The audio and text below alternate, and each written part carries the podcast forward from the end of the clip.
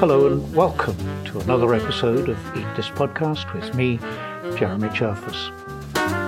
Today, I want to share with you a remarkable detective story which spans more than 25 years, a quest to discover the identity of a mysterious spice used in Indian cooking. First, let's meet the detective. So, I'm Priya Mani, and I'm a Copenhagen based designer. I grew up in India. For the last about little over 10 years, I have been working on a encyclopedia of Indian food, uh, learning along the way, of course.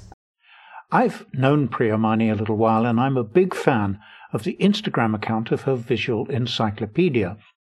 But one ingredient that hasn't yet made it into the encyclopedia was the subject of her quest, and an article Priya Mani wrote for the latest issue of the Art of Eating newsletter. The title of the article is Tasting a Tasteless Taste. The very first time I've tasted it, now it seems to me must have been 1997 so it was a wedding in Chettinad. Chettinad is a very beautiful part of uh, you know in, uh, area in Tamil Nadu in, in South India, and it was for one such uh, wedding of a family friend uh, who are from the Chettiar community, and um, and you know it's uh, you would expect a classic Tamil virindu or a Tamil sapadu, which is um, you know a meal laid out on a banana plate on a banana leaf, and you'll be sitting on a long table, and uh, and food is served in sequence. But surprisingly, what arrived first was a bowl, and um, that that that that very thing surprised me because you don't often see utensils being used that way in a traditional meal. And then a melamine bowl uh, showed up, and uh, in this melamine bowl was a very very thin yellow soup, um, and I um, I took a spoon of the soup. Uh, and it was very different tasting. I have not tasted anything like that before. So I, I, I, take a couple of spoons and then it's really delicious. It's I can find cauliflower florets in it. I can see some fennel seeds, and um, I remember that the broth was really thin. Um, and then I found, and then something, you know, uh, I could feel something in my mouth and then I, I sort of slowly take that out uh, from my mouth. It's a bit embarrassing to put your fingers in your mouth. It's not etiquette at all. I'm pretty sure that's that's global, right? So even though you would eat with your hands in India, it's not it's not okay to put your hand into your mouth and pull something out. And um, I, I pull out something that looks very black, gray, papery, kind of weird. And uh, and, I, I, was just looking at it when the guy next to me said, "Oh, pasia," you know, in Tamil, and it was like, "Is that moss?" And I was like, "Oh, is that moss?" I mean, pasi is a word that is a Tamil word you would use to describe anything that was, uh, you know, growing on walls, slimy stuff. Um, for example, even seaweed is called kadal pasi um, or the stuff that comes out of the sea. So just the connotation of that was not very appetizing. So I very quietly left that little piece in the corner of my leaf, and I I find my way out of that place. I don't continue with my meal. That was my very first experience. Back then, Priya had no idea what it was that she'd fished out of her mouth. Fast forward 20 years, I was out with my mother who was who was trying to buy wholesale spices. She was trying to buy you know cumin and mustard and and turmeric, some for herself and some to pack for me to bring back to Denmark. So we were out in the market, and uh, and the shopkeeper had a lot of these other spices with him. So I just picked up a lot of things that looked curious and that I had not uh, tasted before because I've been working on this um, on a visual encyclopedia of Indian food for a long time now, and so uh, new ingredients um, or things that I haven't encountered before are obviously of extreme interest. So I said, okay, let's just, you know, it's one of those things you just see a lot of new things and you pick up, you pick them up in a rush. And the shopkeeper said you add it to biryani. So it sounded interesting and I put it into my bag and I brought it. A couple of months after that, so I my my day job is um, you know I work as a designer at um, together with my husband where we work and we we we design um, environment emission sensors, and, uh, and that means we design sensors and sensor systems for monitoring outdoor air pollution and indoor air pollution. And uh, basically, we work with the environment uh, emissions. And I was involved in developing education material for schools. Uh, regarding air quality and some of the material that I, I received uh, to develop this uh, the study material. One of the items was this packet of um, of lichens because lichens are um, are bioindicators of air quality.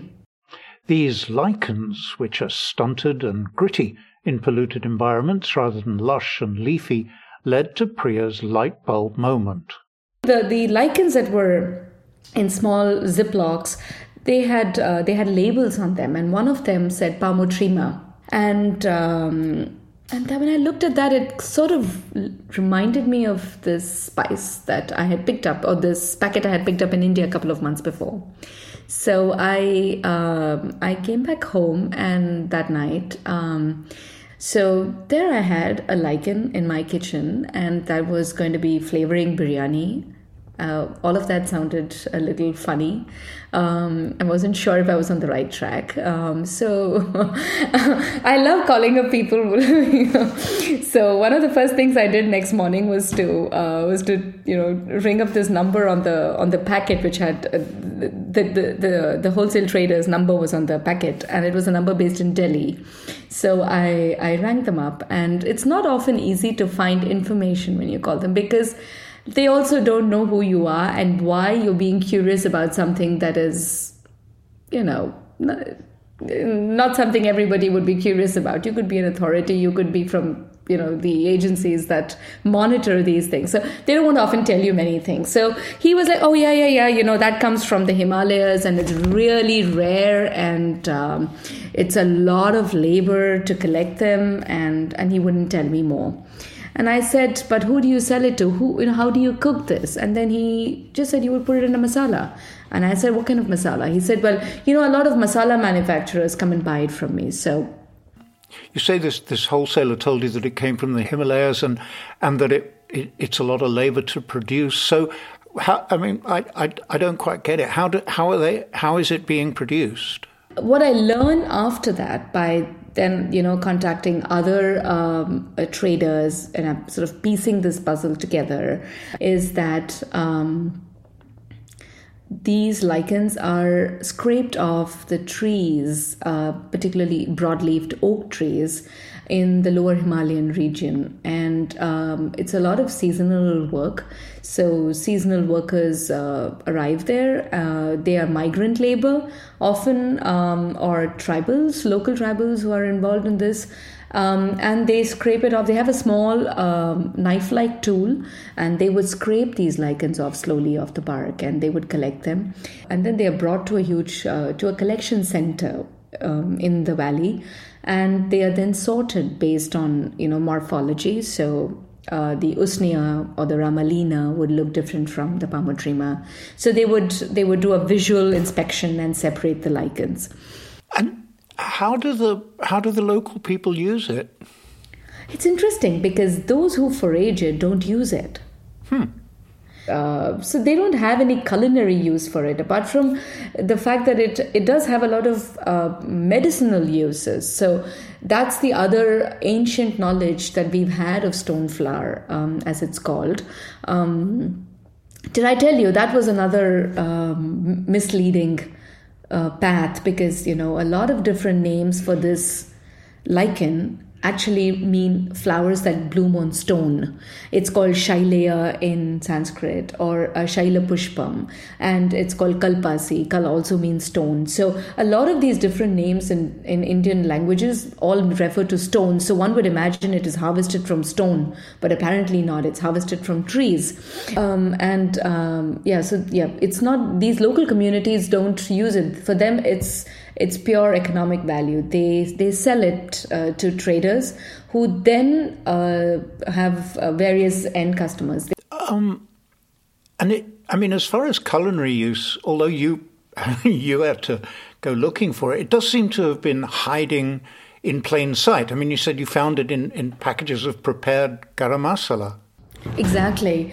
Um, and you will notice that uh, these are not often said with the same name, right? So it's not it's not like, you know, when you say cardamom, a cardamom is a cardamom. You wouldn't call it anything else. But here there are just so many different English names and uh, local vernacular names. So it really depended on where you picked up a packet of garam masala. If you picked up a packet of garam masala in in uh, in Hyderabad region or you know in the Deccan Plateau in, in that area, you would you know it would be called pathar phool or the same with Lucknow it would be called pathar ke phool, which means um, the stone flowers literally. Mm. Or, or then if you picked it up in Bombay and, and that part of Maharashtra or in the western side, it would be called Dagad Phool. Um, if you picked it up in Tamil Nadu, the, the, the same manufacturers sometimes label their products differently for you know for retail in different parts of India and then they change the name they would call it kalpasi and in many cases I realized they were not even declared now this becomes obvious when you look at uh, you know say for example very uh, regional cuisines where uh, the uh, the uh, stone flower is an essential ingredient. So there are two very prominent kitch- regional kitchens in India where it's used. One of them is in Chettinad, of course, where a lot of the Chettinad food uses a base flavor of stone flower uh, thrown into hot oil so that's their way of ex- of extracting flavor and in um, in Maharashtra they braise it they dry roast it and and grind it into a masala. The, you know, the way they extract flavor from it is very different. The, there seems to be this contradiction that the lichen itself mm. doesn't seem to taste of anything. And yet, it, it seems to be an important ingredient in, in spice mixes and in and in recipes. So, how, how do you how do you understand that? No one can really tell you what it tastes like. And when you put it into your mouth, it is it's like eating paper. It doesn't taste of anything. so, um, um, so I, I, I, called up a lot of different um, chefs who work in restaurants, and people had time to Zoom and and and chat. And um, I spoke to many of them, and trying to understand how they use uh, stone flower in their cooking, and they were not able to tell me a precise flavor contribution that, say, um, um, you know, cinnamon would have or saffron would have. This sort of eluded uh, words. It, people couldn't put them in, you know, uh, they couldn't describe it. So it was a hopeless uh, uh, conversation to have. But they said one thing. They said, if if that needs to be in a recipe, say a nihari, which is a bone broth, um, or a goda masala, and you don't add it, it doesn't taste like what it needs to taste. So this is very important for flavor, but we just don't know what that flavor is. But it's it has it's a very key ingredient, and you know it when it's missing. So hmm. that was the clue I got. You know it when it's missing. I said, well, I think I just need to put my my kitchen lab niftiness to use. And I said, what if I did not consider this as a spice for an for an instance? And I said, this is an ingredient and let me try and do what you would do with other ingredients. And I think those experiments, those very simple experiments, help me understand what the landscape of flavors that this lichen can create could be. Let me give you an example. Um, for example, you know, when I said, okay, let me first soak it, that's the first thing you can do. You can soak it in water. And um, I left it uh, soak in distilled water overnight. Um, next day morning, the lichen had turned pink. It's a very faint pink.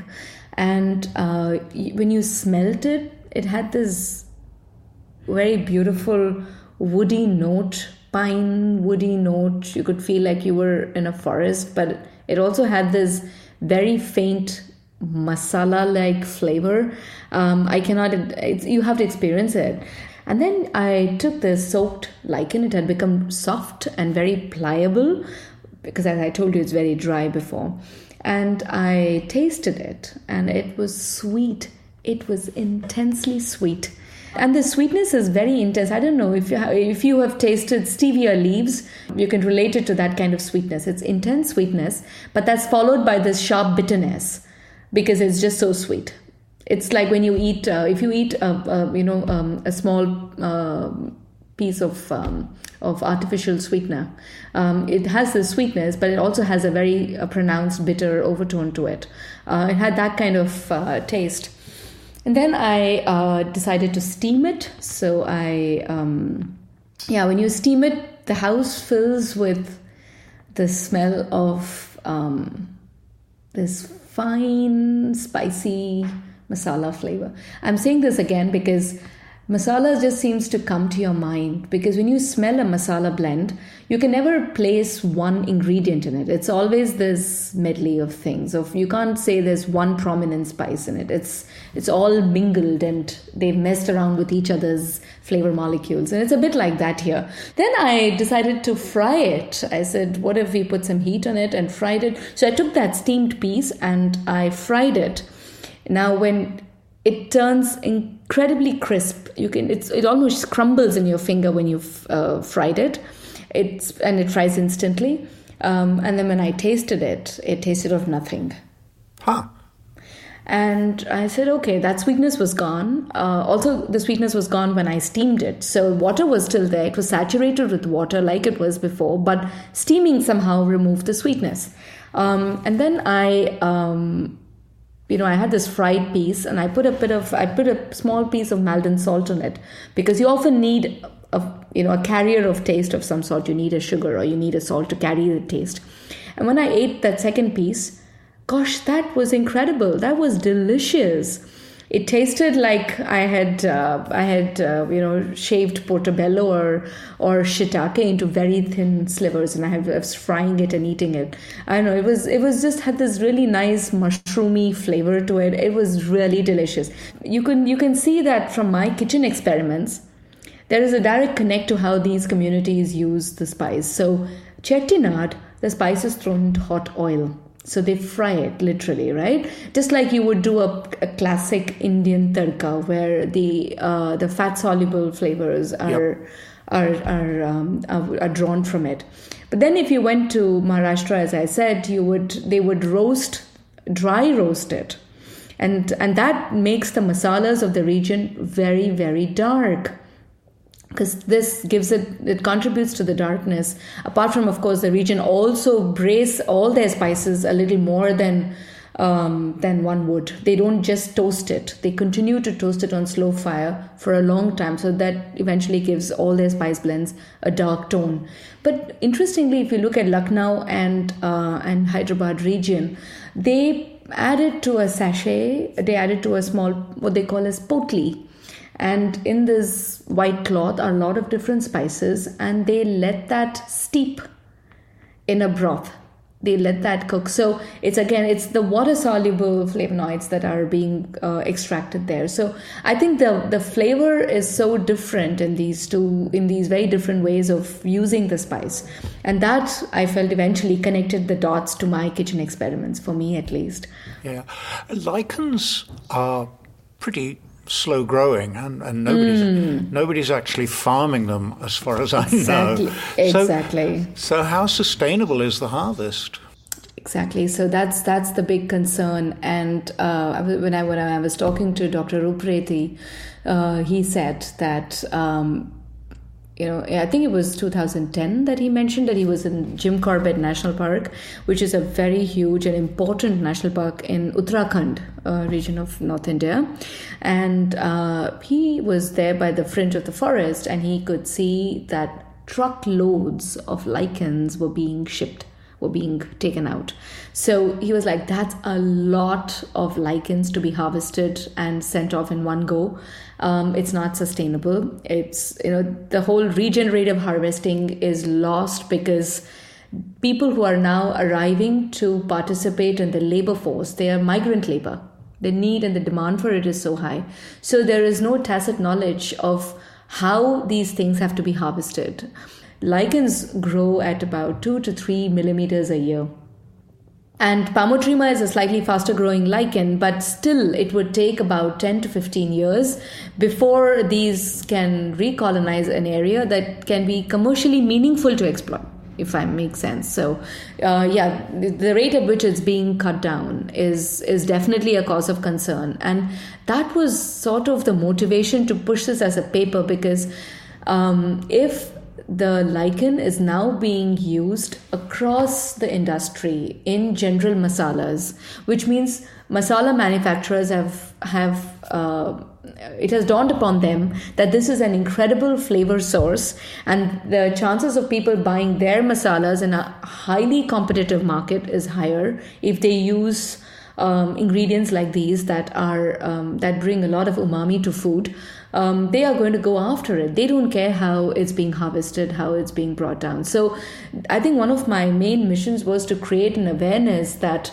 this is the unspoken, unseen ingredient in those spice blends. So, please be aware of what you're trying to eat because it may be causing un, uh, you know irreplaceable loss in these uh, in these ecosystems. Well, I mean, ultimately, if they overharvest, then they won't have it anymore. But mm. um, it's interesting. You're based in Copenhagen, and to be honest, if if you'd asked me before I read your article whether there were any cuisines that used lichens, I would have guessed something Scandinavian. So I, I, I wonder, have you talked to anyone like René yes, Redzepi yes. at Noma or, or Magnus Nilsson? And yes um, actually when i uh, some of the experiments i did was uh, the, the, starting point was when i when i read magnus nilsson's recipes with reindeer moss. And then i went on to investigate who eats reindeer moss. Is that a traditional diet? And i come to understand that uh, lichens have always been um, sort of food security for this part of the world. Um, um, one of the most common ways that it's consumed because lichens have you know, lichen polysaccharides, and these are not digestible by humans. So if humans have to eat them for nutrition, which is not how stone flower is used in India. But if they have to eat it for nutritional value, then they have to eat it in a form where it becomes the body can receive, uh, can absorb it. And uh, a way that I read was that um, humans eat it after a caribou or a reindeer has eaten the has eaten these lichens. They harvest it from the rumen of these animals and then consume it. Final question. Um, since you've since you've done all this research are, are you now using lichens more in your own cooking no, um, no. I have a box of it. I use it very sparingly because you just need so little. You need just one frill if you're if you're infusing it in oil. That's more than enough. Little is more here. Less is more here. Um, yeah, and I've tried making my own goda masala and garam masala, but You'd be surprised how many people have written to me since saying they have tried using it in their garam masala mix and they have absolutely loved it. So uh, I think uh, that's an interesting feedback. Priya Mani, author of Tasting a Tasteless Taste in the latest edition of the Art of Eating newsletter. It's behind a paywall, but in my opinion, Art of Eating is well worth a subscription. Priya also told me that Parmotrema lichens are widespread around the world, so maybe there are some growing on the trees in my local park. I'll have to see whether I can find some so that I can try this tasteless taste for myself. Priya's active on Instagram on her own account and for her visual encyclopedia of Indian food, which is spectacular. I'll put links to them both in the show notes at eatthispodcast.com. I'm also on Instagram at eatthispodcast, and I'm having fun too on Mastodon. You're much more likely to find me there on X Twitter look for at ETP at indieweb.social.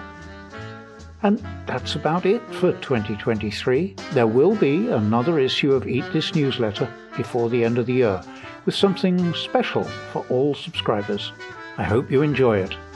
My thanks to subscribers, old and new, and to the people who support the podcast with a donation. They help pay for essentials like transcripts that means that I don't have to sell you the chance to listen without adverts, because there are no adverts. You can join those happy people at eatthispodcast.com slash supporters. I do hope you've enjoyed all the episodes in this past series. Let me know if there are any you particularly liked or didn't like. Email jeremy at eatthispodcast.com. And with that, I'm off till early in the new year. So from me and Eat This Podcast, goodbye and thanks for listening.